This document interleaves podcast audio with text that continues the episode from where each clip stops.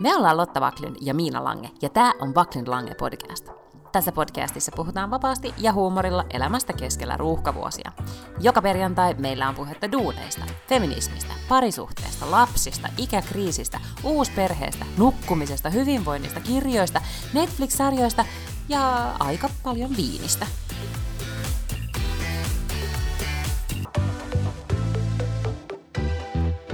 Siellä jossakin saaressa juodaan siis päiväviiniä. Kyllä tämä on iltaviini, koska kello on jo yli viisi. Ai niin, niin, niin, joo, joo. Mä en tiedä, missä se raja menee. No mun mielestä mulla se meni siihen, että mä laitoin työkoneen kiinni. Aa, no mutta senhän voi itse laittaa ihan milloin vaan. Kyllä.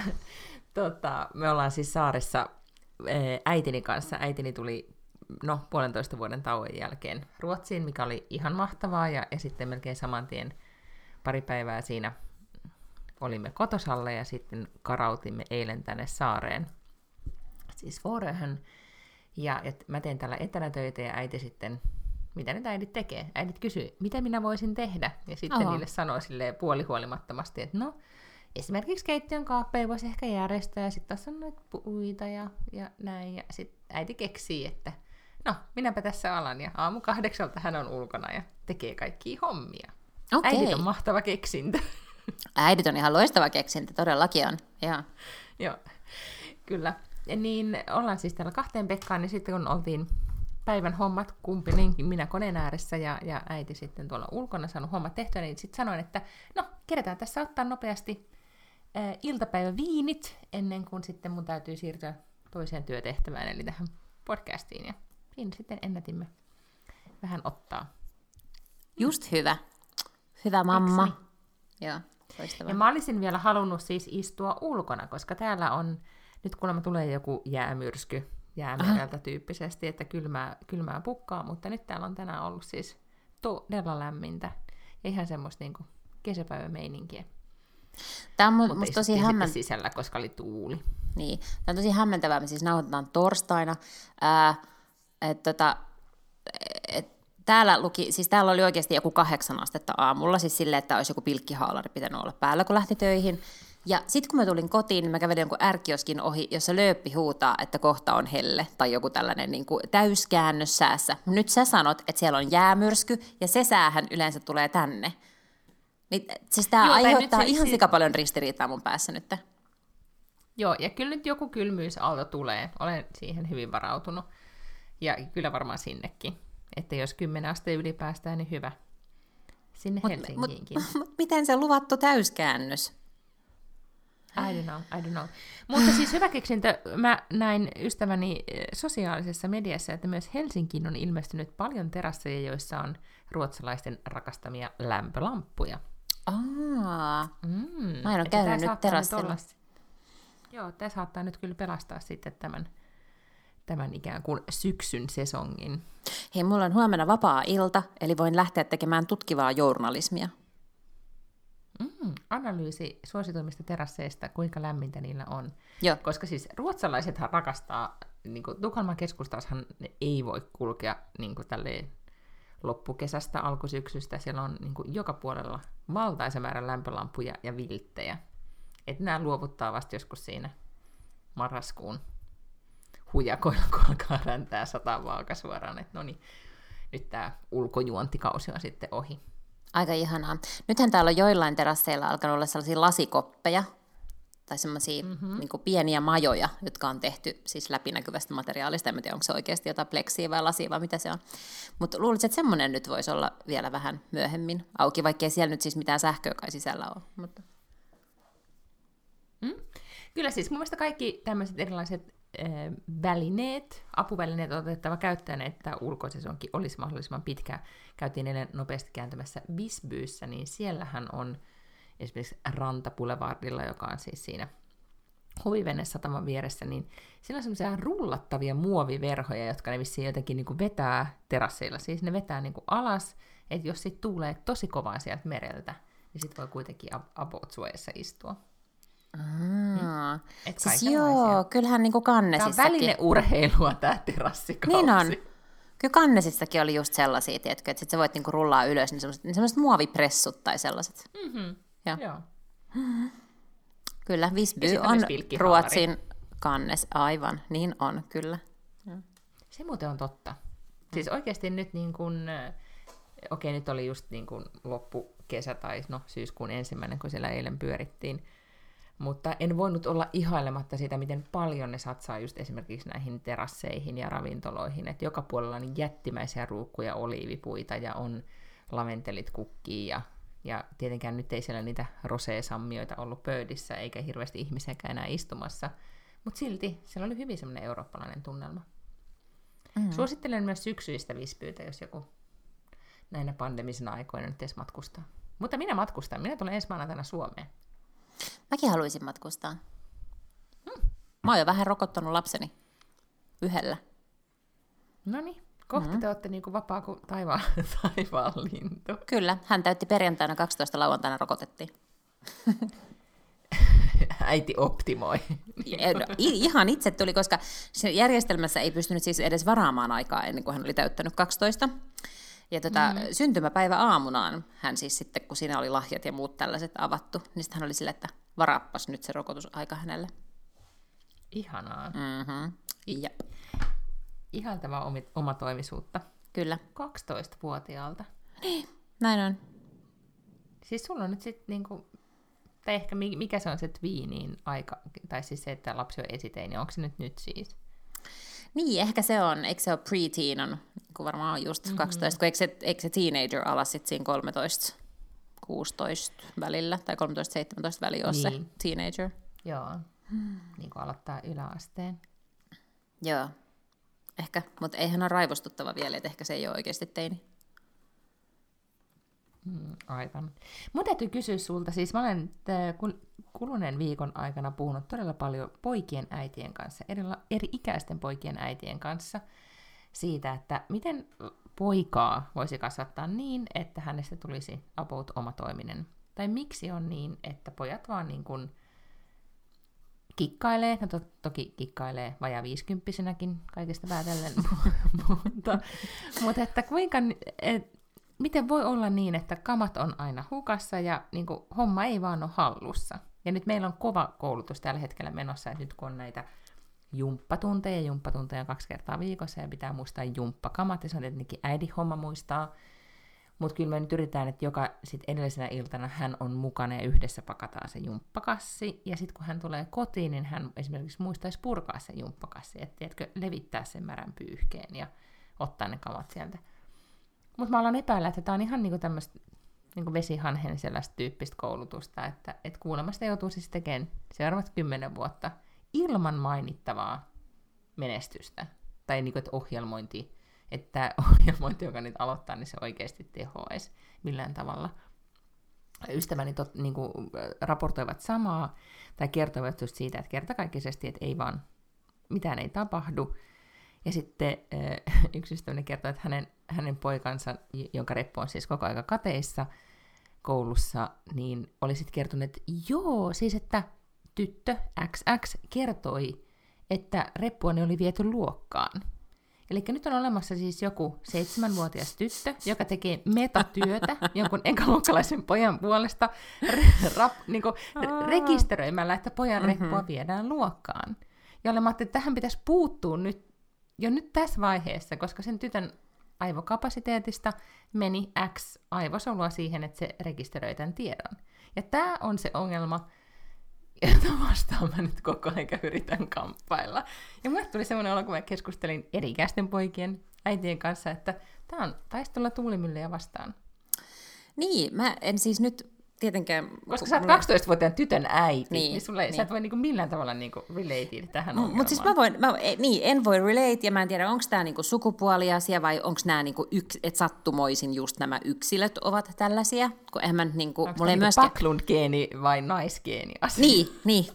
Mutta siis tätä, mut en mä nyt vuosikausiin ole enää siis kiinnittänyt sekuntiikaan huomioon, että missä on reput tai onko ne purettu tai onko onko oikeat kamat vaikka niin kuin uimiseen. Ja se siis, Niin. Mutta mut mä en, totta kai se ui hei viisi kertaa viikossa. Ja se on silleen, niin kuin, ei se nyt mitään ammattimaista touhua ole, mutta ei sinne, sinne ei mennä niin kuin silleen uiskentelemaan tai, tai silleen niin kuin palloilemaan.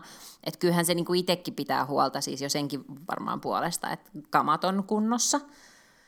Että jos se olisi joku, tiedätkö, satujumppa kerran viikossa, niin välttämättä se ei sitten olisi samalla tasolla ikään kuin se paine sen koko jutun ympärillä, mm-hmm. muistaa oikeat tossut ja, ja näin.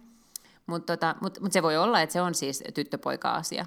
Et en mä muista, että mä olisin, milloin mä olisin viimeksi niin jotain tällaisia asioita miettinyt ollenkaan. Ja mä aloin miettiä sitä, että näiden tämän viikon keskustelujen perusteella, että joo, se on tyttöpoika-asia. Ja siitä kun yhtä, yhden ystäväni kanssa tässä WhatsAppi, WhatsAppattiin, niin sitten lopputulos oli silleen, että okei, miksi ne ei huolehdi? Niin sitten se, ne tietää, että on aina joku muu, joka huolehtii. Ja tämä on se juttu, on teidän, joka herättää niin. musta niin on, se on niinku äitien, niinku teidän kiitos. Niin, teidän, äitien teidän vika. poikien, poikien äitien, äitien vika. vika. Kyllä. Koska mä en myöskään ole ikinä tehnyt, mä saatan seistä tuolla ovella ja huutaa, että jos ei me lähdetä nyt, niin me ollaan myöhässä treeneistä, onko sulla kaikki tavarat mukana? Ja jos siinä vaiheessa ruvetaan keräilemään niitä, niin sitten tullaan myöhässä, ja kun se pari kertaa tapahtuu, niin kyllä se, se niin kuin oppii. Joo, ja tämä on myös, niin kuin, isät kuulemma suosii tosi paljon tätä linjaa. Mm. Mutta mut ehkä tässä on sitten joku tämmöinen sukupuoliasia, että sitten äitinä oikeasti ajattelee, että se ei vaan niinku pysty siihen. Mut se... Tiedätkö, en tiedä siitä, niin, mutta... Mut kun tavallaan meidän pitäisi äiteinä kuitenkin uskoa meidän lapsista aina, siis päinvastoin meidän pitäisi niinku pönkittää sitä, että sä pystyt mihin tahansa ja sä osaat ihan mitä tahansa. Mm. Että jos se stiplaa jo siinä ehkä, kohtaa, että osaat niin. sä laittaa lenkkarit no niin. kassiin. Mm. Ei, kun niin, kysymys on oikeastaan siitä, että, että pojat on jo tuossa iässä, siis nyt mä puhun 6-7V, ne on erittäin taitavia siinä, että ne, eh, ne isän kanssa on superreippaita, että hommat hoituu. Ja just kun isä käyttäytyy tolleen noin, niin kuin, että tyyli, että mä lähden nyt, jos sulla on pyjama päällä, niin sä tulet pyjamassa sitten. Mm. Ihan mua ei kiinnostele nämä asiat. Ja, ja sitten is, isiä ei silleen niin kuin, myöskään haittaa se, että lapselle ei sitten esimerkiksi niitä jumppakamoja ole, koska sitten se on silleen, että mm. no, no, tällä kertaa nyt unohdettiin, niin big niin. deal. Ne ei ota siitä mitään, mitään paineita. Mutta myöskin se, että pojat on myös taitavia sitten, nyt mä yleistän tosi voimakkaasti, mm. mutta myöskin niinku pelaamaan sillä sille, että äiti, mä en osaa, mä en löydä, ja, ja, ja sitä äiti menee ja, ja etsii. Mutta sitten huomaan, että tämä käytös jatkuu myös aikuisissa miehissä. Monet saattaa tunnistaa tämän omasta kumppanistaan tämmöisen, että missä se on, missä, missä tämä yleinen niin kuin, asia X on. Ja ne vaan kysyy sen, vaikka ne olisi nenän edessä, koska ne on niin tottuneet, että ne kysyy. Ne on mm. niin tottunut siihen, että joku palvelee heitä, että vaan kertoo, että se on siinä sun nenän edessä. Mut siinähän se... jotain kiksejä. Niin, mutta that's the trick, että sitä premissiähän ei pidä hyväksyä. Ei pidä hyväksyä sitä, että mä en osaa tai mä en löydä. Että no etsi, kunnes löydät. Siis eihän munkaan lapsi Ihan löydä mahto. ikinä Anteeksi, mitään. Voi, voiko se päivittää tämän, tämän tuon meidän Instagram. Premissiä ei pidä hyväksyä. Oikeesti, Kiitos niin monet tästä. asiat. Erittäin, joo todella. Siis Premissiä mä... ei pidä hyväksyä. Nyt mä sanon tämän Valtterille seuraavaksi, kun se niin. sanoi, että äiti, että, että missä mun sukat on. Ja sitten mä vaan että mä en hyväksy sun premissiä. Ei mä en hyväksy sitä premissiä, että sä et muka tiedä, missä sun sukat on. Että sä olet nyt kuusivuotias poika, ja sä tiedät, että ne sukat on vittu joka ikinen kerta siellä samassa paikassa, siellä laatikossa. Ne on se nyt jumalista kumma, jos ei tässä kohtaa vielä opittu. No ei, älä, älä käytä tällaisia termejä. Ei mahtava, voisiko se tulla semmoiseksi näniksi meille, koska mä voimannuin heti tuosta lauseesta. Joo. Supernani Lotta Pakluun. No kyllä. Mä oon miettinyt joskus, Sulla olisi semmoinen... olla muutama poika. Susta olisi tullut todella hyvä poikien äiti. Kertakaikkisesti erittäin tehokas. Mä luulen, että me ollaan niinku establishing tässä, että mä oon niinku enemmän niinku isä, koska nämä kaikki piirteet, mitä sä oot, tuot esille, niin, niinku, että miten isät on, niin sitten mä huomaan, että mulla on tosi paljon tätä samaa. Että ei, ei sit aina niinku huomaa, tai että ei haittaa, jos ne kengät ei ole. Joo, ei haittaa. Ei haittaa, jos ei ole oikeat mm. kamat jumpassa, koska se haittaa sitä lasta paljon enemmän. Hmm. Eihän se mulle mikään ylpeyden asia ole, että onko lapsella kamat vai ei. Mutta joo, nyt taas tullaan siihen, että sitten me äidit siellä, siellä tuota, paniikissa koulun pihalla e, katsotaan, että, että onko nyt kaikilla jumppakamat mukana. Mm. Mut joo, okei, siis äiti, mä- äiti ottaa tämän asian henkilökohtaisesti, mä joo. Mm? Mutta siis ö, onhan siinä nyt iso ero, että onko se 6 vai 12, että kyllä musta, et ei, Totta kai. ja, ja se on just aloittanut koulun, että et ei he- ehkä niin kolmannella viikolla vielä voi edes olettaa, että se jotenkin osaa lukujärjestyksensä. että- Hirveän hidasta tämä kehittyminen on. on, on, on. Kyllä se varmaan siis viikolla seitsemän jo osaa viikonpäivät ja kaikkea, mutta, mutta et, et, et voi olla ihan kohtuullista ikään kuin vaikka muistuttaa aamulla, että muistaaks tänään maanantai, tänään on jumppaa. Et, et se ei välttämättä niin kuin ole vielä iskostunut aivoihin, kun ollaan siirrytty päiväkodista eskariin tai mm. jonnekin. Mutta Mut ehkä, tota, ehkä mulla on myös sitten tavallaan niin kuin takaraivossa hakkaa kyllä koko aika se, että saatiin äh, bonuspoikani saatiin kuitenkin niin kuin ylioppilaskirjoitukset läpi, tai saatiin ja saatiin ihan itse, hän, hän sen teki, ja oli, olin vain taustajoukoissa. Mutta sitten kyllä, kyllä aika pitkään se oli kuitenkin sitä muistuttelua. Sitten kuitenkin. Ja, Hei. ja nyt kun kuuntelin siis puhelimesta, tai kuuntelin, äh, kun hän äh, keskusteli äitinsä kanssa, hän oli menossa työhaastatteluun. Ja, ja tuota, kun kuulin eh, kaiuttimessa siis niin kuin läpi tämän keskustelun, miten äiti, äiti preppasi poikaansa, niin, niin olisi pitänyt vaan huutaa sinne väliin, että, mä, että älä hyväksy sitä premissiä. Premissiä. Että se Ja- niin. Ja, ja tota, siis mun veli, ja tää, koska mulla on siis kahdeksan vuotta nuorempi veli, ja meillä on tietysti ne ihan samat vanhemmat. Ja siltikin mun veli on ollut just tommonen samanlainen. Ja se on ollut myös jotenkin niinku kiinni siinä mun äidistä tosi paljon kauemmin. Siis en mä tarkoita mitään sellaisen niinku oudolla tavalla, vaan sitä, että se on just ollut tollasta, niinku, että se on varmaan vielä 18-vuotiaan silleen armeijasta soittanut, että miss mun pyyhe, tai jotakin tällaisia asioita. Ei, kun, ei mutta semmoisia pojat on, koska äidit Niin. niin. tekee niistä sellaisia. Anteeksi, mä nyt tää yleistän tosi paljon, mutta mä tunnistan, kun mä oon No pakko sen on niitä olla niin. ex-poikaystävien äitejä, tai ylipäätään sitä niinku säätöä, niinku just niinku 20-30 välillä, kun miettii niitä poikaystävien kanssa oli, ja niiden äitejä ja sitä outoa suhdetta, niin alkaa pikkuhiljaa tajua, mistä se on syntynyt. Ja tämän takia on musta Ja, ja mä en niin halua, että mulla lapsesta tulee sellainen. Mä ymmärrän, että tämän takia on musta niin hämmästyttävää, että me jatkuvasti annetaan kaiken näköisiä niin päättäviä positioita miehille. Siis ne saa täällä niin johtaa suuryrityksiä ja kaupunkeja ja valtioa ja ties mitä kaikkea. Ja sitten näkee niin millaisia reppanoita ne on, kun ne tulee himaa. Ne ei vieläkään muista niin niin? tyhjentää jotakin jumppakassia. Ei, jumppakassin tyhjentäminen on kaikista päätellen e- erittäin vaikea asia. Niin kuin mm. todella. No mutta täytyy siis, mähän nyt kuitenkin tsemppasin tässä, koska tämä tämä keskustelu, jotka kävin ystävieni kanssa, inspiroi mua sit siihen, että olin nostanut siis lapselleni uuden dinosaurusjuomapullon. Olin erittäin ylpeä, niin kuin accomplished mom, kun olin tehnyt tämän. Laittanut siihen myös nimikirjaa, miten ajatellut, että tästä ei tämä elämä enää niin kuin paremmaksi muutu, että tässä ollaan niin kuin täytetty nyt jotakin. Lapsi menee kouluun dinosaurusreppunsa ja dinosaurusjuomapullonsa kanssa. Haen lapsen koulusta. Sanon, että okei, tässä on sun reppu, missä se, haetko takin ja juomapullon. Sitten ei sinne koulun saa tietenkään mennä sisälle, koska covid. Lapsi menee itse ja etsii. Lapsi etsii sitä kaksi tai kolme kertaa, se ei löydä sitä mistään. Ja sitten tämän päiväkerho, mikä se on se Free Deedsin mm, ohjaaja sanoi, että, että sitä ei kyllä ole täällä sitä pulloa, että mä en kyllä nyt yhtään tiedä, missä se pullo on. Ja, ja sitten mä olin ihan silleen niin kuin voimaton, että miten voi olla, että nyt se pullo olisi ollut käytössä katsoa niin kuin 12 tuntia, ja nyt sä olette kadottanut sen. Sitten mentiin autoon sataa vettä aivan hirvittävästi, ja sitten äiti flippaa, äiti on silleen, että mä en nyt ymmärrä, että, mit, niin kuin, että mietitään nyt, että te olette ollut puistosretkellä, sitten sulla on ollut se pullo, niin kuin, että pakkasitko siellä puistossa, mitä sä teit? Lapsi miettii takapenkillä ja, ja myös itkee lohduttomasti tietenkin, mm. koska on kamalaa se, että pullo on hävinnyt. Ja, ja sitten sit se sanoi, että no en mä tiedä, että, että saattaa se olla, että ehkä, hmm, että pakkasiko mä sitten kuitenkaan sitä sieltä puistosta mukaan. Mä sanoin, että mieti, mieti, en enää sillä kauhean diplomaattisesti ja pedagogisesti, vaan ehkä semmoisessa, niin kuin, että pienessä raivon vallassa. Ja sitten me ajetaan siihen puiston viereen, ja siis nyt oikeasti sataa todella paljon vettä. Ja sitten mä avaan oven ja sanon että on, mene ja hae se. Ja, että me katsoa, onko se pullo siellä. Sitten se huutaa, rassukka lapsi varmaan sai jonkun trauman. Pitääkö mun mennä yksin tonne nyt ettiin sitä pulloa? Hmm. Se, joo, kyllä, koska jos sä itse sen jätit sinne. Niin. Sitten se katsoo mua epäuskoisesti, lähtee kävelemään, ja siinä vaiheessa sitten premissi tai mikä helvetti sulikaan, koska sitten mä lähdin hänen perään.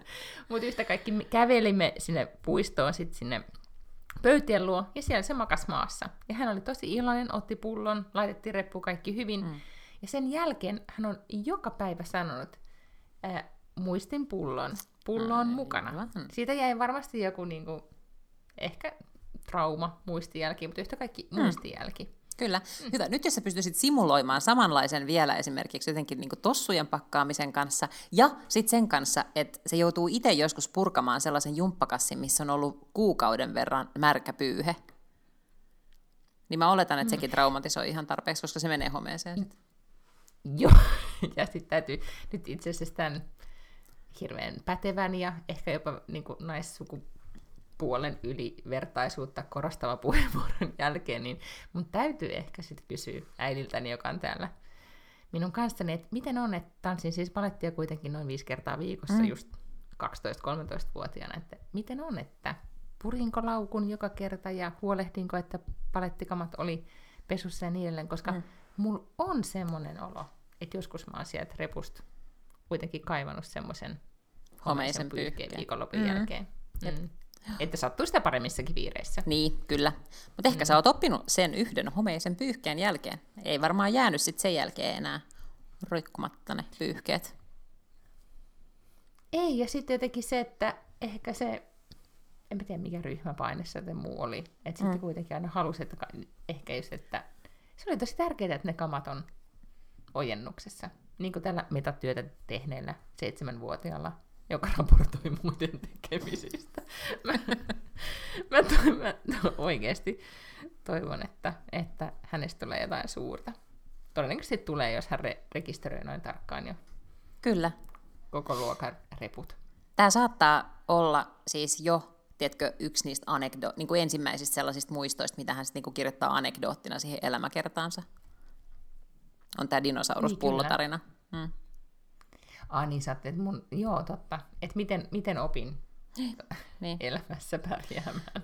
Hei, Irtsari juttu ei liity varsinaisesti tuohon, mm. mutta vähän liittyy. Niin äh, löysin jonkun tällaisen äh, Instatilin, missä oli jotain tällaisia niin kuin psychological tricks tai jotain siellä. Ja siellä luki tälleen, että aina jos sä haluat painottaa jotain asiaa, niin sano, että minun isäni aina opetti minulle. Koska alitajuntaisesti ihmiset uskoo tämmöisiin niin kuin miesauktoriteetteihin.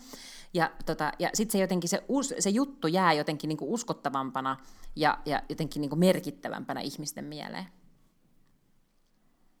Ei siis wow. riitä, että äitini sanoi, vaan siis isäni aina sanoi minulle. Ja mä oon kokeilla tätä. Mä oon ruveta sanoa tosi monista asioista, mitä mä oon itse keksinyt. Että isäni aina opetti mulle, koska joka kerta kun joku sanoo, että mun isä, esimerkiksi kun tosi paljon just amerikkalaisissa kaikissa tämmöisiä yrittäjät ja muut näin kertoo, että että, että my father always taught me, niin kuin, että jotenkin hard work ja, ja tiedätkö kaikkea, tai että always mm-hmm. be kind, mm-hmm. tai jotain. Sitten mä että miten ne on jotenkin noin tolle, tajunnut niitä sellaisia opetuksia, koska en mä usko, että en mä, en mä pysty sanoa mitään tollasia. Minun äitini aina opetti minulle. Ja siis varmaan mm-hmm. ihan sikana kaikki juttuja, mutta ei se et, et, ole, ihmi, ole ystävällinen ihminen ihmisille. Ja sitten mä rupean miettimään, että no en mä ainakaan, ei, ei mun lapsi varmaan kasva aikuiseksi ole sille, että my mother always taught me to be kind to other people. Sitä se ei ole varmasti oppinut kotota. Että mitä se sitten niinku olisi, mitä se olisi oppinut, mitä jos hän sanoisi, että my mother always taught me niin mitä muka se olisi.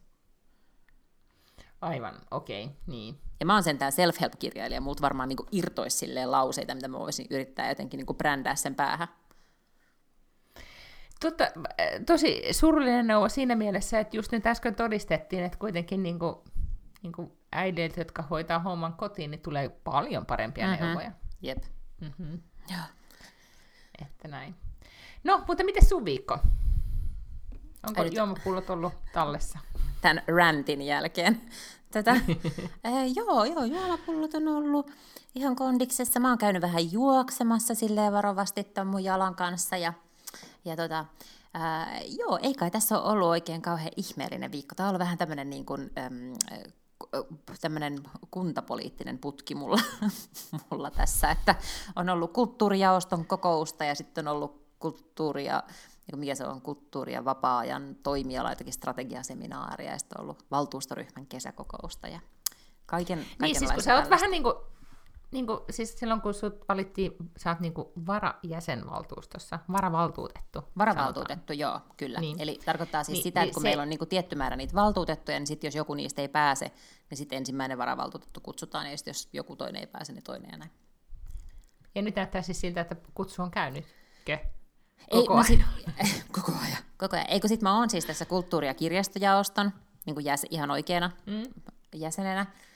Öm, ja sitten tavallaan me osallistutaan sitten aika paljon koko sen valtuustoryhmän juttuihin, koska meidän pitäisi kuitenkin olla kartalla, että jos yhtäkkiä onkin niin, että pitää mennä sinne kokoukseen, niin onhan meidän hyvä olla ollut seurannut sitä keskustelua, mikä siellä valtuustoryhmässä on jostain asiasta käyty, että me ollaan kaikissa Facebook-ryhmissä ja kaikissa kokouksissa ja kaikissa tämmöisissä, vaikka me ei sitten oltaisi niinku ehkä juuri siellä valtuuston kokouksessa.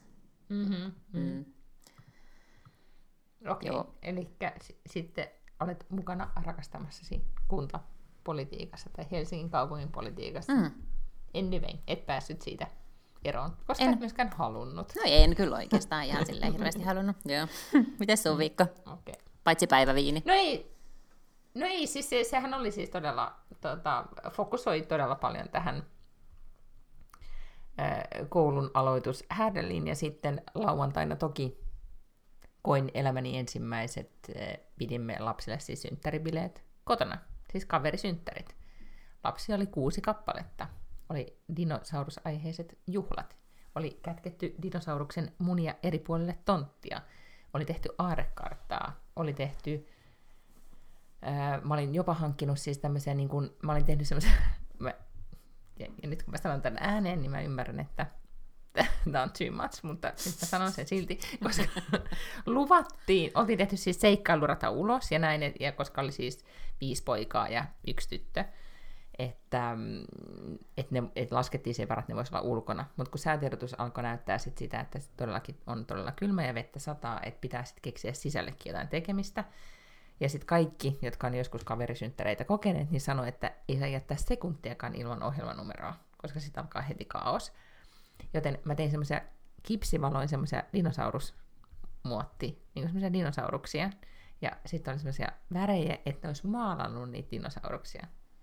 Kuinka fasinoiva idea tämä on sun mielestä, niin kuin jos sä oot kuusivuotias poika? No, no ees tälleen 40-vuotiaana naisena. niin tota, ei, ei ehkä ihan sille valtavan fasinoiva. Ja ilmeistä päätellen sä jotenkin totesit saman ehkä.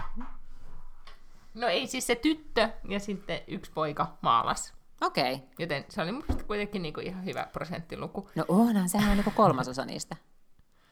Eiks niin? Ja, tota, ja siis ne synttärit meni todella hyvin. Et, et, et, esimerkiksi tämä dinosaurusten munien etsintä oli todella sukseen ja, ja sitten ne, ne sai siis hodareita ja ne sai dinosauruskakkua ja kaikki olivat tyytyväisiä. mutta mä, tota, se oli siis vain kaksi tuntia. Sehän ei ollut kauhean pitkä aika, mutta se oli todella pitkä aika mun mielestä. Niin se ja, on. ja sitten tota, sitten tämä tyttö, joka oli siis yhden pojan pikkusisko, jonka, jonka Walter todellakin halusi sinne synttärille mukaan, niin hän ei yhtään ollut silleen niin kuin viihtynyt tässä dinosaurusteemassa luonnollisestikaan. Ja hän alkoi itkeä ja halusi lähteä kotiin, niin me hälytettiin sitten että hänen isänsä paikalle, mutta sitten kun isä tuli paikalle, niin hän ei halunnutkaan lähteä mihinkään. Mm. Joten jotenkin tilanne ajautui kuitenkin sitten siihen, että isät istui keittiössä, joi kahvia, otti vähän viskiä ja jutteli mukavia. Ja mä olin sitten tämä niin kuin, dinosaurusjuhlien no, päätirehtööri. Ja, ja se meni sitten ihan niin kuin hyvin, ei siinä mitään, mutta se kahden tunnin jälkeen mä olin hyvin, hyvin, hyvin uupunut. Siis lasten kutsut on niinku elämässä pisimmät kaksi tuntia, ja sitten ne pitää toistaa mm-hmm. heti seuraavana vuonna uudestaan. Mä aloin miettiä, koska siis tällähän on kyllä, että monet, niin kuin tässä sanoo tämä, tämän surullisen tytön isä, että et yhdet kutsut himassa ja sit, niin sitten sit sen jälkeen, mm. niin, joo. Ja meillä on ollut aikaisemmin jo näitä Leos Leeklandeja, ja nyt sitten päätettiin, että pidetään, kun Walter Eriksen halusi, että kotona on synttärit. Okei. Okay. Mm. Niin sitten todettiin, että ensi vuonna sitten jotain, jotain muuta. Ymmärrän. Mutta Mut... joo, siis, ei, ei, siis mulla, mulla on oikeasti vaan tuntunut siltä, että mä oon suorittanut niin kuin, vaan koko viikkoa, ja mä laskin niin kuin, päiviä siihen, että mä pääsen tänne saareen, ja, ja sitten vaan voin niin kuin, vähäksi aikaa hengähtää. Mutta äh, kaverisynttärit on myös sellainen niin kuin äitiyden rite of passage, että sä tavallaan saat, niin kuin, että sit vasta pääset tiettyyn sellaiseen mutsikategoriaan, kun saat niin kuin sen tuskailun läpi. No. Eikö niin? Kyllä. Mm. Eikä siis toisaalta niin kuin, äh, ei se nyt ollut siis silleen kamalaa. Musta jotenkin ihana, kun kuitenkin nämä suurin osa näistä, tai kaikki melkein nämä pikkukundit on tuntenut yksi-kaksivuotiaasta. Niin sitten ne on niin kuin silleen, että niitä, niitä oikeasti voi kasvattaa silleen, kun niin kuin koko kylä kasvattaa tyyppisesti, niille voi sanoa, että ryhdistäydy, älä vingu, Joo. tee jotain. Ja, niin, niin se oli jotenkin silleen ihan, ihan ok. Mutta sitten on myös täytyy sanoa, että et Leadingössä niin, niin kun pitää, niin tietenkin tämä oli tälleen niin loppukesästä, että ei välttämättä sitten se pool party ollut se juttu, mutta, mutta me, kun nämä niin kuin, mikä premissi, ennakko-oletus on kyllä vähän silleen, että on puulit ja systeemit ja pomppulinnat, mm. niin sitten jos se ei ole, niin sitten pitää fokusoida paljon enemmän tähän niin kuin fantasia-osuuteen. Niin onneksi tämä dinosaurusmuna etsintä vielä niin kuin oli ihan fine, mutta mä luulen, että esimerkiksi ensi vuonna se ei mene enää läpi. Okei. Okay. Huhhuh. Mm. Tosi raskasta. On, kyllä. Hei, tiedätkö, mitä tänä viikolla, tällä viikolla on kanssa tapahtunut? No, Tätä on odotettu, ei ehkä kaikissa piireissä. Elizabeth Holmesin ää, oikeudenkäynti on alkanut. oikeudenkäynti. Mutta tässä podcastissa sitä on odotettu tosi paljon. Siis ihan niinku... Mä olin niinku, sit oli todella isot jutut täällä aamu TV:ssä ja, ja mä olin teki onnellinen, että nyt se sitten vihdoin alkoi. No niin, mm. kerro. Your Ei. take. Niin, jos nyt sitten joku on alkanut kuuntelemaan tätä podcastia silleen kesken kaiken, eikä ole seur- tiedä, että meillä on tämmöinen niin hysteerinen fasinaatio Elizabeth Holmesia kohtaan, niin hän on siis tämmöinen nuori nainen, joka perusti 27-vuotiaana yrityksen nimeltä Theranos. Se oli startup, se droppasi äh, tuolta Stanford, lopetti opiskelut Stanfordista, perusti tämän yrityksen, jonka tehtävä oli mm, miten, niin kuin disruptoida Tehdään koko... Pikatest, niin. Joo. Joo, disruptoida koko tämmöinen niin kuin, koko lääketiede oikeastaan sillä, että sen sijaan, että susta pumpataan niin kuin aina sille pullotolkulla verta, kun otetaan kaiken näköisiä testejä, niin ihan siis yhdellä tai kahdella pikkutipalla, jotka sormen päästä otetaan, niin voidaan analysoida silleen niin kuin 10-20 eri asiaa, niin kuin kolesterolia ja HIVtä ja syöpää ja geenejä ja vaikka mitä tällaista. Ja tämä tietysti kuulosti ihan mahtavalta, kaikki halusi kyytiin ja hän uskotteli, että tämä teknologia on jotenkin oikeasti syntymässä, Mi- mutta ei ollut, siis se, se valehteli koko ajan. Ei ollut mitään toimivaa härveliä. Ja se sai sinne kaiken näköiset Henry Kissingerit ja John Boltonit ja ties ketkä sinne hallitukseen ja neuvonantajikseen. Ja sitten se oli jossain vaiheessa, se oli, se oli tota maailman nuorin self-made billionaire nainen, koska siis sen yrityksen valuaatio oli jotakin aivan niin kuin posketonta, plus että se sai niitä härveleitään oliko se Walgreensiin vai Safewayhin, mm-hmm. johonkin tämmöiseen niin kuin valtavaan joko apteekki- tai päivittäistavarakauppaketjuun Amerikassa, ja se sai jonkunnäköisen sopimuksen aikaiseksi jopa puolustusvoimien kanssa. Ja sitten kaikki romahti, kun Wall Street Journalin toimittaja alkoi sitä sitten niinku nuuskea ja selvittää, ja on tehnyt siitä jopa kirjan, jonka nimi on Bad Blood, ja sen jälkeen on sitten tullut, on tullut dokkaria ja podcast-sarjaa, ja jos mä oon ymmärtänyt oikein, niin on tulossa joku siis näyteltykin elokuva tai minisarja. Joo, mä oon ymmärtänyt kans. Joo, kyllä. No, tätä on nyt sitten ooteltu, että hän on aivan tällainen niin kuin hullu rosmo, ja sitten se on kiinnostavaa, koska hän on siis meitä nuorempi nainen, koska ne yleensä sitten ne on kuitenkin jotain äijiä. Ja tämä ei ole nyt ihailua, hän on siis oikeasti niin kuin todella kylmäverinen, hirveä ihminen, ja erityisesti, koska hän yritti disrupoida alaa, jossa siis niin kuin niin kuin monet asiakkaat ovat potilaita, joilla siis ne on jo heikommassa asemassa kuin kaikki muut kuluttajat, ja siellä on paljon sellaisia tarinoita, että ihmiset on saanut vääriä syöpädiagnooseja, vääriä HIV-diagnooseja, tai että sairaat ihmiset muuten on luottanut niihin testeihin, mitä sieltä on sitten tullut sieltä hänen koneistaan.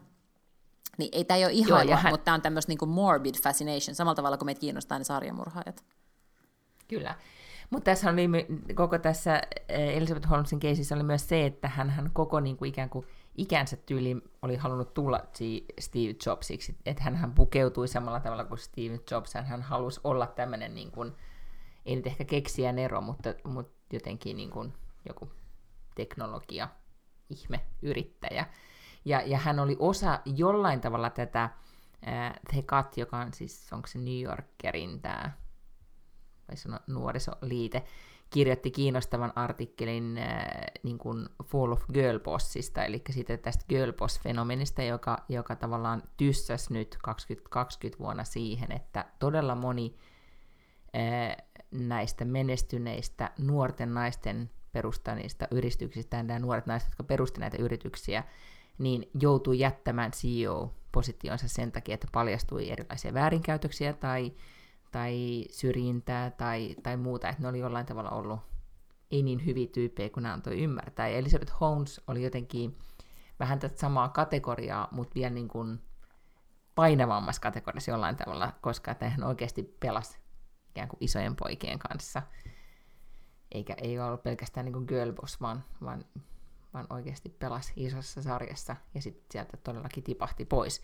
Mutta mä olin missannut tämän, mikä, mikä nyt sitten tuli näissä, kun tämä oikeudenkäynti alkoi, niin että hän nyt siis hänen puolustuksen strategiansa vissiin perustuu siihen, että hän syyttää yhtiökumppaniaan mm-hmm. ja entistä kihlattua jotain intialaista, onko se intialaista insinööriä. Mm-hmm. Joo, että et hän niin kuin kontrolloi, että kundi olisi kontrolloinut häntä ja niin kuin, he made me do it mm. tyyppisesti. Joo. Ja, Joo. ja se on jotenkin vielä niin kuin, en mä tiedä, Mut se näyt... Vielä uusi twisti. Joo, mutta se näyttäisi olevan kaikki käsittääkseni vähän silleen heikolla pohjalla, koska siellä on niin, kuin mm-hmm. niin paljon tavallaan ihmisiä, jotka on todistamassa myös siitä sen niin kuin Elizabeth Holmesin käytöksestä jo kauan ennen kuin tämä Sonny Balwani tuli kuvioihin, koska hän ei ollut ihan silloin alussa vielä ollenkaan siellä. Tota, mm-hmm. Mutta sen lisäksi niin mun mielestä kiinnostava twist tässä on tosiaan se, että hän on sittemmin mennyt kihloihin ja ehkä naimisiin, mutta mitään siis avioliittotodistuksia ei ole ollut löydettävissä mistään eri maistraateista, vaikka on etsitty eri ö, osavaltioista, mutta ainakin kihloihin tämmöisen... on käynyt etsimässä. Hei, I take my job seriously as a podcaster. Mm? niin tuota, tämmöisen hotelliperijän kanssa, joka on häntä noin kymmenen mm-hmm. vuotta vähän vajaa nuorempi, ja on pyöräyttänyt vauvan, ja hän on synnyttänyt vajaa kuukausi sitten, tai siis ehkä noin kuukausi sitten, että joskus heinäkuun puolessa välissä. Ja tietysti siinä välittömästi sitten amerikkalaiset analyys, mitä, mitä nyt voisi heitä mm. jotenkin analyysejä tekivät sitten jossakin mediassa, että tämä on ilmiselvästi strategia ja, ja taktinen veto, että hän, hän niin kuin ymmärtää, että, että on että tämä saattaa, ei välttämättä vaikuta siihen oikeudenkäyntiin, mutta saattaa vaikuttaa siinä kohdassa, kohdassa kun on tämä sentencing, eli tuomion niin kuin tavallaan anto. Ää, ole, ja, ja hän, niin kuin nämä ihmiset sanoo, että, että, että se, että sä katselet nuorta naista siinä sun edessä ja sitten silloin, niin kuin, ei sen varmaan voi sitä vauvaa pitää sylissä, mutta hänelle on nyt jo annettu siis erityislupa että siellä on pidempiä taukoja siellä oikeudenkäynnissä ja, hänellä on erillinen huone, missä hän voi sitten niinku imettää ja kaikkea ja siis tällaista siis välillä sen istuu... vauvan kanssa. Mä en tiedä siis saako se istua sen vauvan kanssa. Ei, mutta jos se istuu siellä oikeudessa mm. pelkästään niin, että siinä on se musta puolo, josta se oli kuuluisa, ja sitten mustaan puolon alkaa tulla läikät siitä, että mm. hänen maitonsa valuu. Niin, kyllä. Ni, niin kyllähän siis vaikuttaa tuomioon. Joo, ja, ja oli sitten niinku tavallaan yksi analyysi oli se, että, hän, että hänen tuomionsa, koska nyt ihmiset on ajatellut, että se on ihan heittämällä 20 vuotta linnaa, niin kuin kaikki nämä asiat, mitä se on tehnyt, että nyt sitten mm. on, on tullut sillä, että ehkä, ehkä sitten ei tulekaan sen tyyppistä vankilatuomioa, koska koska on tämä vauva. No, nämä nyt on niinku arvailuja, mutta tämä oli musta aika plot twist. Mä ymmärrän, että jos sä haluat vauvan ja sit sä oot rakastunut, niin, niin sit sä varmaan sellaisen, jos semmoinen sattuu itselle siunantumaan, niin sit sä sen niinku otat vastaan, mutta, mutta jos mulla olisi silleen niinku vuoden päästä edessä oikeudenkäynti ja mahdollinen niinku 20 vuoden linna tai pidempi linnatuomio todennäköisesti edessä, niin en mä tiedä, että mä siihen kohtaan nyt sitten niinku vauvaa ruvennut tekemään?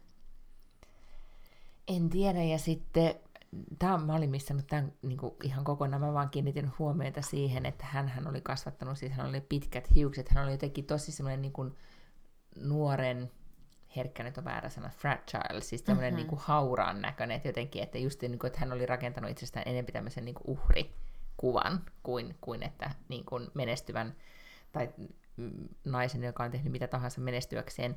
Ja Business Insiderhan kirjoitti siis jutun, tai nosti tämän oikeudenkäynnin alussa esille just tämän, että todella monet hänen niin kuin, lähipiiristään tai siis sukulaisista esimerkiksi on kuvannut siis tai, niin kuin tavallaan että luonnetodistusta, että hän on jo niin yhdeksänvuotiaana kertonut sukulaisille, että hän haluaa tulla miljardööriksi että hän haluaa tehdä jotain, äm, niin kuin muuttaa maailmaa ja ansaita rahaa. Mm.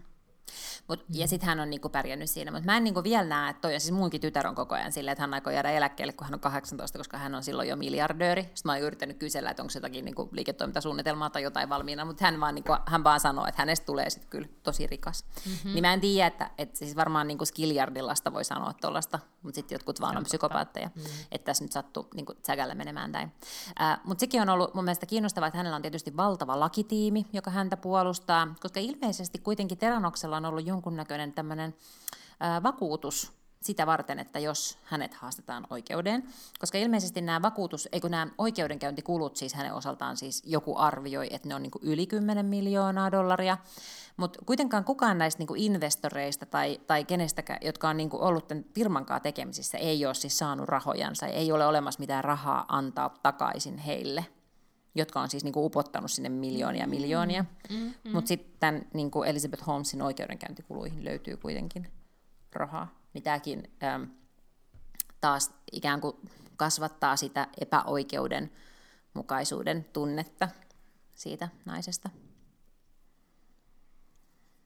Kyllä, ja, ja siis todella ehkä kamala nyt sanoa, mutta jos tämä olisi mies, niin mä en olisi yhtä samalla lailla fasinoitunut. Tässä Ei. on jotakin niin kuin se, että se on nuori nainen. Siis Ei se tietenkään. on vaan niin kuin, niin kuin, hyvässä ja pahassa. Mutta no niin. jos on kiinnostunut Elizabeth Holmesin oikeudenkäynnistä, jo sitä kannattaa seurata, mutta ehdottomasti myös, myös kaivaa sitten tämä Take Cutin Girlpost-artikkeli, joka, joka avaa just sitä niin kuin tätä ää, Instagramin ää, sitaattien, kaikkien tämmöinen power-sitaattien maailmaa, missä, missä niin kuin vaan niin kuin hastlaamalla voi tehdä mitä tahansa, ja, ja kuinka nämä niin kuin etuoikeutetut, usein valkoiset niin kuin huippuyliopistojen käyneet naiset sitten näitä yrityksiä perusti ja toki menestyi myös, mutta sitten se, että, että miten, tota, miten ne rakensi semmoisen kuplan ja, ja semmoisen maailman, että kuka tahansa voi tehdä niin. Ja, ja sitten kuitenkin siinä artikkelissa analysoitiin sitä, että ja sitten on niin kun, moni usko siihen, ja, ja, sitten, ja, ja kuinka paljon pettyi sit siihen, että se maailma ei ehkä ollutkaan sit sellainen kuin he olivat maalanneet, tai, tai ne mahdollisuudet eivät olleet kaikille ihan samat. Ja, ja sitten tässä artikkelissa ne tahot, joita esimerkiksi tämmöinen järjestö, onko se Girls Get, Get Paid, tai Women Get Paid, joka, joka ikään kuin, niin kuin sit nostaa naisyrittäjyyttä ja sitä, että ylipäätään että naiset vaan lähtis etenkin nyt siis Jenkeissä valkois vaan tekemään asioita ja, ja tienaamaan osaamisellaan, niin he toivoi kovasti, että, että vaikka nämä nyt on kokenut tämmöisen vähän niin kuin, ei nyt voi sanoa ha- haaksirikon, mutta ei paljon muutenkaan, että sitten kuitenkin se kulttuurisi, että, että naisetkin uskaltaisi tehdä asioita, niin se säilyisi. Että et se on tavallaan se girlboss-ilmiön ilmiön legacy, vaikka pelkästään sitten, siinä artikkelissa mielestäni nostettiin hyvin esille se, että pelkästään girlboss on todella seksistinen ja kamala, ja sitä mm. ei pitäisi edes käyttää. Kyllä. Mutta silloin joo. muuta, kymmenen vuotta sitten se oli jotenkin raikas ja jännittävä, mm. ja sitten niin alkavan käyttää. Joo. Hirveän nopeasti menee nämä jutut eteenpäin. Tässä ei niin pysy mukana. Ei todellakaan. Hei, täydellinen segue tähän seuraavaan teemaan, mistä mä halusin puhua, koska uusimmissa naisissa on tällainen juttu, joka on otsikoitu äh, sukupolvikateus. Nonni. Tosin sitten kun tätä lu- Joo, kateus on inhimillistä, mutta ei oikeuta kiusaamista. Mutta sitten kun tätä lukee vähän pidemmälle, niin kysymys ei kyllä suinkaan ole sukupolvikateudesta, vaan jostain tällaisista ankeista työkavereista. Mä, tuota, siis enem... se oli se juttu. Okei, mä oon mm. lukenut myös sen kanssa, nyt kun sä sanot noin. Joo, Joo että miten, tai siis jotenkin tämä tavallaan, että se nälviminen äh, on sukupuolta polvittunutta jotenkin, että, että tahallaan mm. silleen niin kuin, äh, vähätellään nuorempien osaamista tai vähätellään vanhempien osaamista, ikään kuin siitä omasta lähtökohdasta. Äh, ja, ja mä musta tämä on kiinnostavaa, mutta mä luulen, että me ollaan nyt silleen hölmösti just tässä keskellä, että mehän ei niin kuin nähdä tätä, koska tää, selkeästi tässäkin on haastateltu, äm, ja on täällä niin kuin kolmikymppisiä ja 37 ja 39-vuotiaita haasteltu, mutta nämä on niin varmaan tapahtunut vähän aikaisemmin, koska nyt justhan me ollaan siinä sweet spotissa. Et mehän ollaan, niin kuin, nelikymppiset on just semmoista niin kuin, parasta mahdollista materiaalia työelämässä. Mm-hmm. Sä et ole just tullut, sulla on kilsoi alla, mutta sä et näyttäydy vielä niin vanhalta, että sä et pysty niin kuin, omaksumaan, jos tulee uusi sovellus. Mm-hmm. Kyllä. Mm. Mutta tunnistatko tällaista niin sukupolvi kateutta, tai tämä sukupolvikateus on musta huono sana, mutta sukupolvi niin kuin, ahdistelua tai sukupolvi, mm, jotain tuommoista kiusaamista. Joo, tai siis ehkä tunnistan sen sitä kautta, että sitten itse eh, koko aika ehkä, kyllä mä huomaan myös sitä, että sitten jännittää sitä, että että tavallaan just jotain, niin kuin sä kuvailet niin kuin sweet spottia, että, että ettei vaan joutu sitten siihen kohtaan, ettei enää ole siinä sweet spotissa. Eiks niin? Mm-hmm. Koska, koska ja, ja ehkä niin kun, kun mä seuraan nyt kahden maan työelämää, niin se on musta, mun mielestä Suomessa se huoli on enempi käsin kosketeltavaa, nyt puhun naisista, en, en miehistä edes, vaan naisista, koska Suomessa jollain tavalla ikään iästä puhutaan niin paljon enemmän kuin, kuin Ruotsissa. Ja se on mun mielestä jotenkin, niin kuin nyt mä en tiedä, just tämä julkaisu, josta luit tämän jutun, on Me naiset, ja kun Me naiset kertoi uuden päätoimittajan valinnastaan, niin siinä, siinähän tiedotteessa tai jutussa ei kerrottu päätoimittajan ikää heti ensimmäisenä, koska mun mielestä, ja se oli mun mielestä jotenkin todella iso statementti siihen, että mentäisiin pois siitä, että Lotta Backlund XX niin tekee jotakin. Mm-hmm. Ja, ja suomalaisen media tekee sitä tosi paljon. Et, ja, ja myös hu, niin kuin ikään kuin, mä en edes tiedä tekeekö sitä tahalla vai huomaamattaan, mutta sitä, että katsokuvat tältä he näyttivät aikaisemmin. Ja, ja ihan semmoista, että ikään kuin olisi parasta ennen päivämäärä. Ja, mutta mä oon ajatellut sitä tosi paljon nyt, kun on kilsoja alla, niin sitä, että miten, mä oon puhunut tästä aikaisemminkin, että kuinka järjettömän kiitollinen mä oon niille – silloin ne yli nelikymppiselle, viisikymppisille naisille, jotka on ollut mun tiimissä tai ylipäätään samassa työpaikassa mun kanssa silloin, kun mä oon alle kolmekymppisenä tullut pomoksi tai, tai tiedätkö, niin kuin ollut joku tiimivetäjä tai uutispäällikkö. Ja miten ymmärtäväisiä ne ovat olleet ikään kuin, että ne on todennäköisesti, ne olisi voinut aika paljon niin kuin ehkä, ja jotkut sanokin silloin, että hei, että, että esimerkiksi että sun tapa puhua on eksklusiivinen. Siis sä et tavallaan niin kuin ota kaikkia ikiä huomioon, koska mä en ottanut kaikkia ikiä huomioon. Ja jotenkin se nuorensa oma mindset on ihan tosi toisenlainen kuin sitten vanhempana. Mm-hmm. Mutta sitten toisaalta just se, ettei sanoisi sitä, että no ne nuoret tekee näin ja noin ja näin ja noin. Ja, ja oikeastaan ehkä niin kun mä huomaan vaan itse, että, että teknologian kehitystä, ylipäätään kehitys, joka menee niin vauhdilla nykyään eteenpäin, niin estää sen, että sä et voi enää olla semmoisessa status quo-tilassa, mikä oli aikoinaan mhm. työelämässä, mm-hmm. että nuoret ei ikään kuin osaa mitään, koska se faktisesti on niin, että mm-hmm. osaamiset vaan niin täydentää toisiaan. Mutta joo, sweet spotissa olisi kiva pysyä. Mutta mä pelkään, että toi on myös semmoinen itseään toteuttava kehä. Että kun me puhutaan tosi paljon mm-hmm. siitä, että, vanhat, että miksi, miksi vanhemmat ihmiset, pitääkö pelätä vanhempana ihmisenä työelämässä, eikö mm-hmm. enää saa töitä, niin sitten tavallaan siksi, että noita tollaisia artikkeleita on ja media puhuu siitä, niin sitten siitä tulee sellainen, että työnantaja ei uskalla palkata 50, koska se kuolla kupsahtaa kohta tai ei jotenkin osaa käyttää muuta kuin Nokian vanhaa puhelinta.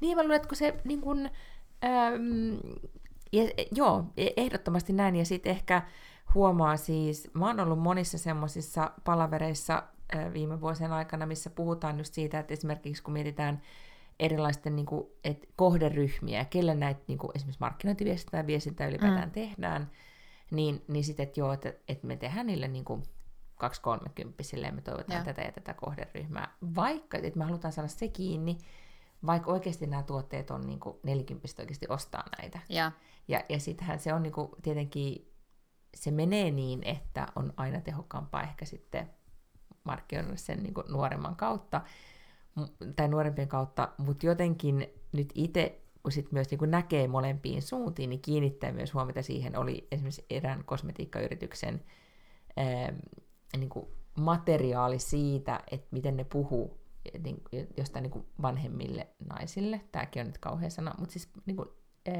yli 50-vuotiaille naisille suunnatusta tuotteesta.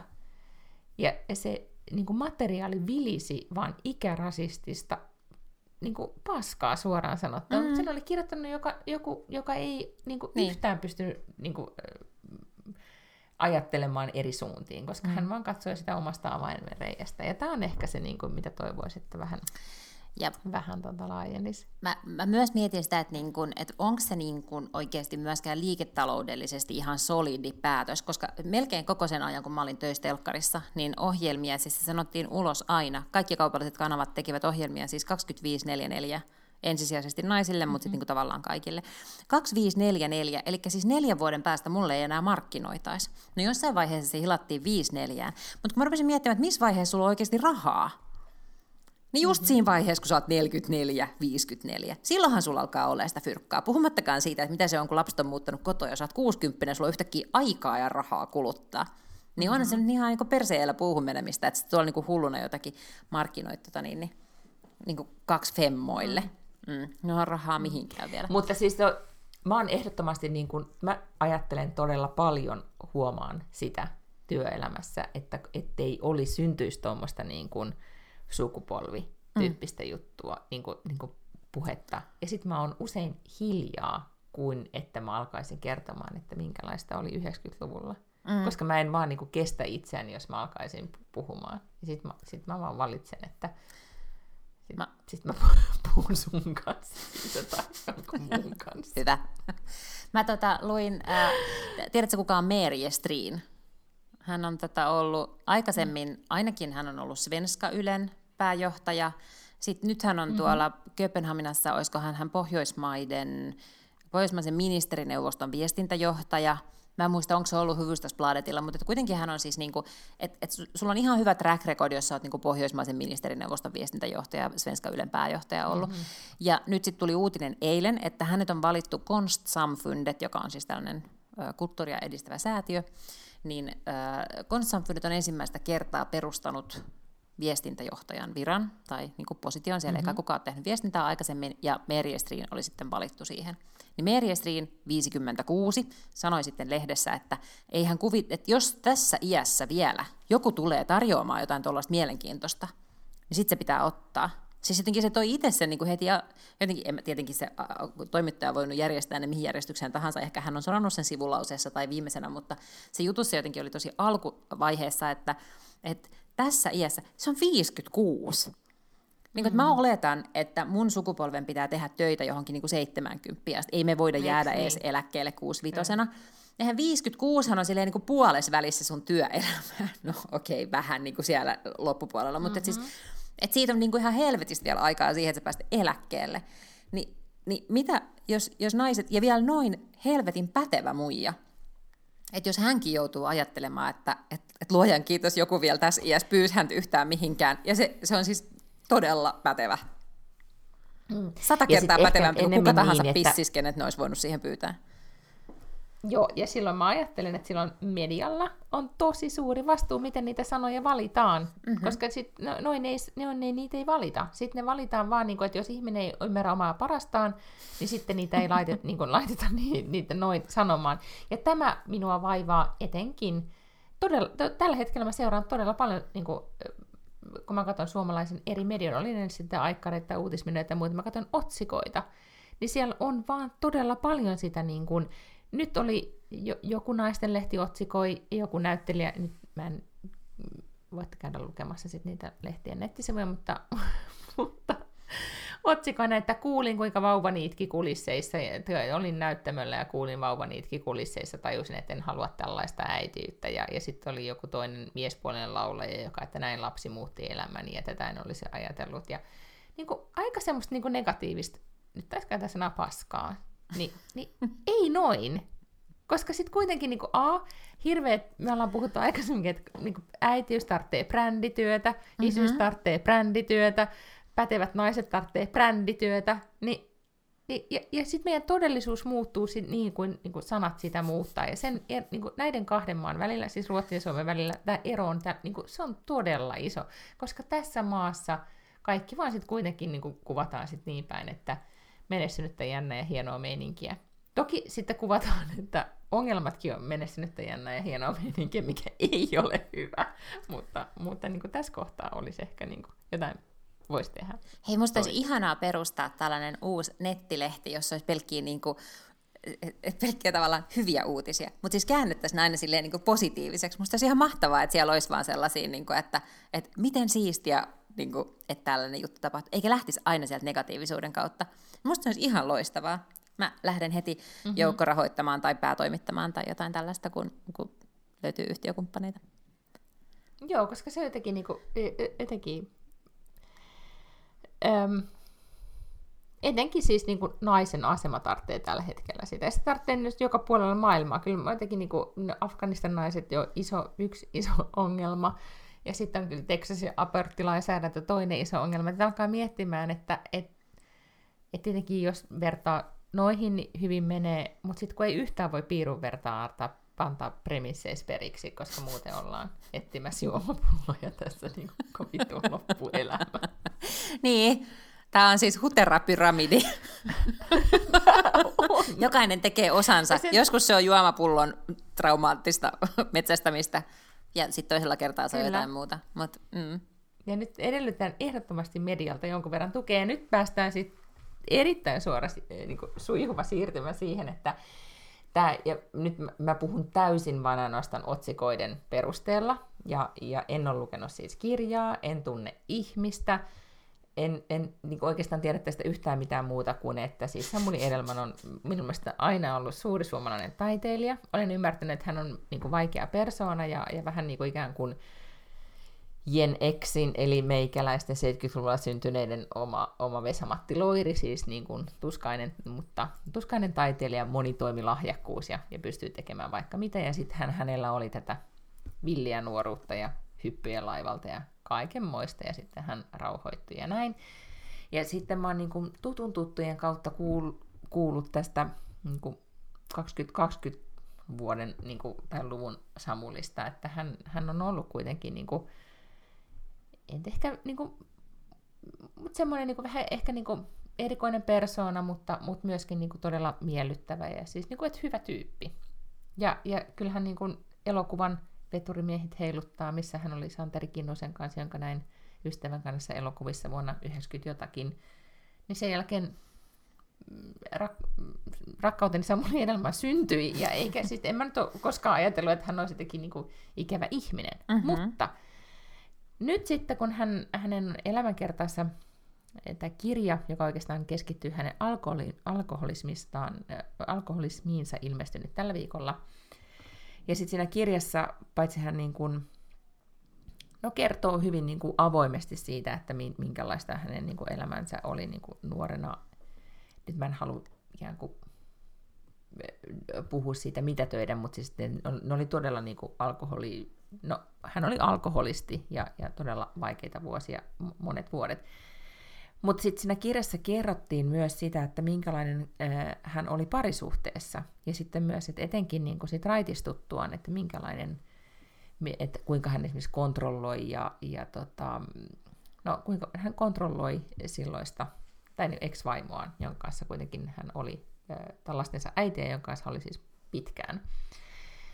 Ja ja voihan olla, että totuus on jostain niin tästä välistä, mutta mut jotenkin kun niin lukee sitä, että miten hän käyttäytyi, että kuinka hän kommentoi paitsi pukeutumista ja, ja mitä tämä ex-vaimo puhui ja mi, miten hän käyttäytyi ja näin, siis, niin, niin sen hän voisi niin jossain toisessa maailmankaikkeudessa ehkä otsikoida niin, että, oli, käytti henkistä väkivaltaa no, ja siis kontrolloi. Todellakin, Eks eikä mitään missään mm. toisessa, vaan ihan tässä universumissa toi pitäisi tässä otsikoida todella. just mm. niin, että, mm. että Mutta kusipäinen muusikko lehdet... oli kusipäinen myös selvinpäin. Kyllä, ja sitten mm. hän on itse sanonut, että hän on niin kuin, narsistinen ja mahtaileva ja, ja kaikesta päätellen niin sitten oli myös kontrolloiva. Niin, niin sitten monet lehdet äh, päätyi otsikoimaan sen tosi vähän niin kuin kierrellen ja kaarellen. Ja yksi julkaisu otsikoi näin. Rakkautta varjosti kaikkia kuristava kontrolli. Samuli Edelman puuttui Laura Vaimon hymyilyyn ja vaatteisiin. Niin pelkästään sanotaan, että rakkautta varjosti kaikkia kuristava kontrolli, se pikkasen hyväksy, niin kuin ikään kuin, että kaikki te, jotka mm. elätte, elätte tota, henkisen väkivallan ja kontrollin alla, niin se on vähän vaan varjostaa rakkautta. Rakkautta. Että sit, mm. tällainen tavalla niin kuin niin. mitätöidään. Kyllä, että koittakaa niin nyt ehkä. ymmärtää. Mm. Niin, että puuttui hymyilyyn vaatteisiin. Niin. Herra Jumala, meillä on otsikoissa kerrotaan, että mies puuttui hymyilyyn ja vaatteisiin. Ja joka ikisessä nettisivulla, jossa menet katsomaan henkinen väkivalta ja poistu paikalta, suhde on huono, niin lukee, että jos ihminen puuttuu hymyilyyn ja vaatteisiin, niin mm-hmm. sitten sit lähdetään saman tien. Kyllä. Ja tässä siitä tehdään ihan tämmöinen niin tavallinen juttu, joka Joo. vaan vähän varjostaa rakkautta. Joo. Ja, ja plus, et jos... naisten lehti itse mikä mm. on mun mielestä jo niin kuin huolestuttavaa. Niin on. Ja plus, että jos tuollaista tehdään niin kuin vuosikausia, niin ihme, että ihminen selviää tuollaisesta suhteesta enää niin kuin minä muuna kuin märkänä rättinä ulos. Siis luojan mm. kiitos, se on päässyt siitä pois. Mutta siis toihan on tommonen, tiedätkö, niin kuin, tiedätkö, kun jotenkin vesi pystyy vaikka silleen nakertaa pikkuhiljaa jotain kallioa, niin toihan on just se sama mekanismi, millä, millä miehet pystyy niin kuin kontrolloimaan naisia. Mutta loppujen se loppuu aina niin, että se, ketä kontrolloidaan, oli se sitten mm. mies tai nainen, niin ei ole niin kuin kondiksessa. Ei, ja sitten, ja sitten tämä algoritmithän nykyään toimii sille jännittävästi, että lukee yhden jutun, niin sitten tulee muita juttuja siihen alle, ja sitten saattaa, että niin tämän artikkelin alle tuli juttuja niin kuin Samuli Edelmanista, niin kuin, että miten, minkälainen kaveri hän on niin kuin ystävänsä kanssa ja bla bla. Mutta sitten tulee yksi juttu, jonka otsikko on, mistä tunnistaa, että parisuhteessa on liikaa kontrollointia? Asiantuntija. On erittäin tavallista, että kontrolloija tarkoittaa hyvää. Jolloin sitten Oi, tässä vittu. on niin kuin, tästä niin, tässä jutussa kyllä kerrottiin sitä, että, että miten niin kontrolloija saattaa kärsiä sitä tätä ja tuota. Mutta jos mä eläisin suhteessa, jossa kontrolloidaan ja mulla olisi tosi vaikeaa, että mä yrittäisin, niin kuin, tiedätkö, mä luen näitä juttuja ja, ja mietin, että pääs, mm. miten, miten mä tästä nyt pääsisin eteenpäin, niin sitten tulisi semmoinen olo, että no herra Jumala sentään. Hän Sehän on, niin kuin, se vaan varjostaa rakkautta ja tarkoittaa hyvää. Niin tässäpä nyt sitten jatketaan tässä, odotellaan, että tämä vesi virtaa tässä mm. pahuuden purossa. Ja, niin. ja Toihan on siis jo niin kuin, vaarallista. Koska niin. erityisesti kun puhutaan tuollaisista... ei puhuta tästä, paitsi meidän podcastissa, mutta minusta tämä on ihan todella, todella huolestuttavaa, että niin jotenkin. Suomessa nostetaan koko ajan, miesnerot saa tehdä mitä lystää, ja sitten jotenkin niin kuin, onko se nyt pakkanalisoida vai mikä se on se sana? Siis tehdään tämmöinen niin kuin banalisoidaan. Siis tehdään mm. näistä tämmöisiä, niin kuin, että Joo. tällaista tämä nyt sitten on tämä naisen elämä. Mm. Joo. Ja erityisesti kun puhutaan ihmisille, joiden mielenterveys varmasti on todella hauras, niin kuin jos ne elää tuollaisessa tilanteessa ja on elänyt pitkän aikaa tuollaisessa tilanteessa, niin pitäisi kantaa paljon, paljon suurempaa vastuuta. Eikö tuossa pitäisi olla sellainen triggeri warning, ja sitten siinä pitäisi olla vielä lopussa, että jos sinu, tunnet, että sinua kontrolloidaan parisuhteessa, niin, niin, niin tässä on numerot. tiedä, mikä tilanne on. Niin, niin tässä on numeroita, mihin voit soittaa. Joo. Kyllä. I don't know. Mutta siis tätä minä tässä mietin ja, ja edelleenkin mm. siis tota, en, en siis... Äh, tämä, tämä minun äh, ajatukseni Samuel Edelmanista ovat osin samoja, mutta osin sitten muuttuneita kyllä. Mm. Tämä, oli, tämä oli myös mediakritiikki, eikä, eikä pelkästään Samuli Edelman kritiikki. Se on totta. Vaikka tämä oli myös Mutta Samuli Edelman vähän... kritiikki. On tämä, on tämä, etenkin kun mä luin sen Hesarin haastattelun, missä hän sitten sanoo, että minä olen siinä kirjassa minä kerroin kaiken. Lukekaa sitä kirjasta. Mm. Ihanaa, koska siis voi olla, että myös tämä niinku ex-vaimo, että kun hän nyt sentään on päässyt pois siitä toksisesta suhteesta, niin ei välttämättä ehkä niinku haluaisi, että hänen yksityis, en tietenkään tiedä millä tasolla sitä yksityisasiaa on siellä niinku levitelty, mutta tota, se ei ehkä niinku kaikin puolin ollut vain hänen tarina kerrottavakseen sen Samulin. Mutta hän ei, ei myöskään vaikuta siltä, Toksi... että hän kiinnostaa kauheasti. Ei, toksisesta suhteesta puheen ollen. Täytyy, tämä on kuitenkin ollut siis viikon yksi puheenaiheita, siis Kanye Westin uusi levy. Ja se, että miten se markkinoi sitä, että se meni Kim Kardashianin kanssa. Menikö se niinku uudestaan naimisiin vai miten se, miten se saa edelleen Kim Kardashianin mukaan siihen omiin meininkeihinsä, niin mä en ymmärrä. Mä, mä en tiedä, mun täytyy silleen sanoa, että mulla on vähän niinku sellainen ää, musta aukko tavallaan se jengi. Että kyllä mä tiedän, ketä ne on ja tälleen, mutta mä jotenkin seuraan niin vähän, että mä en ole perillä siis siitä, että esimerkiksi ne ei olisi ollut naimisissa enää. Siis en tiennyt sitä. No, niin kuin nyt, nyt, mä, niin, niin, nyt mä olen tästä sun, sun sanomisesta vähän niin kuin olen Joo. ymmärtävinä, niin että ne on eronnut. Joo, sitten se nyt julkaisi sen kauan odotetun levyn, ja sitten teki se julkaisun yhteydessä tai jotenkin jossain spektaakkelissa, niin siis Kim Kardashian postasi kuvia, missä hän on hääpuvussa palloilee siellä. En tiedä, siis mä en kanssa seuraa sitä ihan hirveän paljon, koska mä, mulle tulee vaan sit kanssa niin toksiset fipat koko meiningistä. Hei, äm, ennen kuin lopetetaan, mm? niin mä haluan antaa vielä kuuntelusuosituksen. Yes. Hyvä. Mä aloin kuunnella semmoista podcastia, jonka nimi on Suspect. Ja nyt mä teen silleen oh. vähän tyhmästi, että mä kerron tästä nyt jo, koska se on ilmeisesti semmoinen, joka tulee kerran viikossa ja sitä on tullut vasta kaksi jaksoa. Ja sitten kun on kuunnellut ne kaksi jaksoa, on silleen, uh, uh, mitä sitten tapahtuu? Mutta sitten sun pitää odottaa seuraavaa viikkoa. Eli voi olla, että se on parasta. Niin, voi olla, että kannattaa siis mm-hmm. odottaa joku kahdeksan viikkoa ennen kuin alkaa kuuntelemaan tätä, mm-hmm. mutta se vaikutti ihan sairaan mielenkiintoiselta. Se on siis True Crime podcasti. Siinä on pikkasen sellaista niin serial-vibaa, koska tämä kertoo tällaisesta murhasta, joka tapahtui Seatlelaisessa kaupunginosassa, missä oli tämmöinen niin kuin, ähm, kerrostalo, ja sitten ne asukkaat oli kaikki aika nuoria, ja sitten ne päätti yhtenä Halloweenina järjestää Halloween-juhlat, ja sitten siellä on, tiedätkö, siellä on niin kuin, poliisipäällikköä ja, ja Pink Pantheria, ja tiedätkö, kaikki on silleen niin kuin, eri puvuissa, ja aamulla yksi mm-hmm. on murhattu. Siis se on todella oikeasti niin kuin ällöttävällä tavalla murhattu ja kaikkea sellaista, että et, en mä niin kuin yhtään yritä tätä banalisoida, mutta mut se, niin kuin, se antaa sille semmoiset ihan niin kuin jotenkin Agatha Christiemäiset niin kuin raamit tavallaan. Niin sitä nyt sitten aloin, okay. ja sitä alkaa toimittaja sitten selvittämään vähän samalla tavalla, että tulee yhteydenotto vankilasta, samalla tavalla kuin Serial alkoi myös, että tulee yhteydenotto vankilasta, että siellä istuu joku karsserissa aika silleen hepposin niin kuin perustein ehkä. Ja, tota, ja sitten se alkaa, ei niin kuin, tiedetä, mä ei, ilmeisesti ei ole siis vielä tiedossa nyt ihan täysin sataprosenttisen varmasti, kuka se murhaaja on niin kuin oikeassakaan maailmassa, mutta, mm-hmm. mutta tota, niin, niin, ihastuttavasti tämä toimittaja, sit, joka tätä selvittää, sanoo, että, että vihdoinkin hän pääsi tekemään sellaista juttua, mitä kaikki toimittajat aina haluaa, eli sellaisen, missä kaikki haluavat puhua siitä. Eli kaikki ne, jotka on ollut siellä juhlissa ja kaikki sen uhrin läheiset ja poliisi ja kaikki, jotka on ollut sen kanssa tekemisissä, niin haluaa vaan puhua, koska kaikkien mielestä se on vieläkin jotenkin epäoikeudenmukaisuus, jota ei ole ratkaistu, ja mysteeri. Suspect.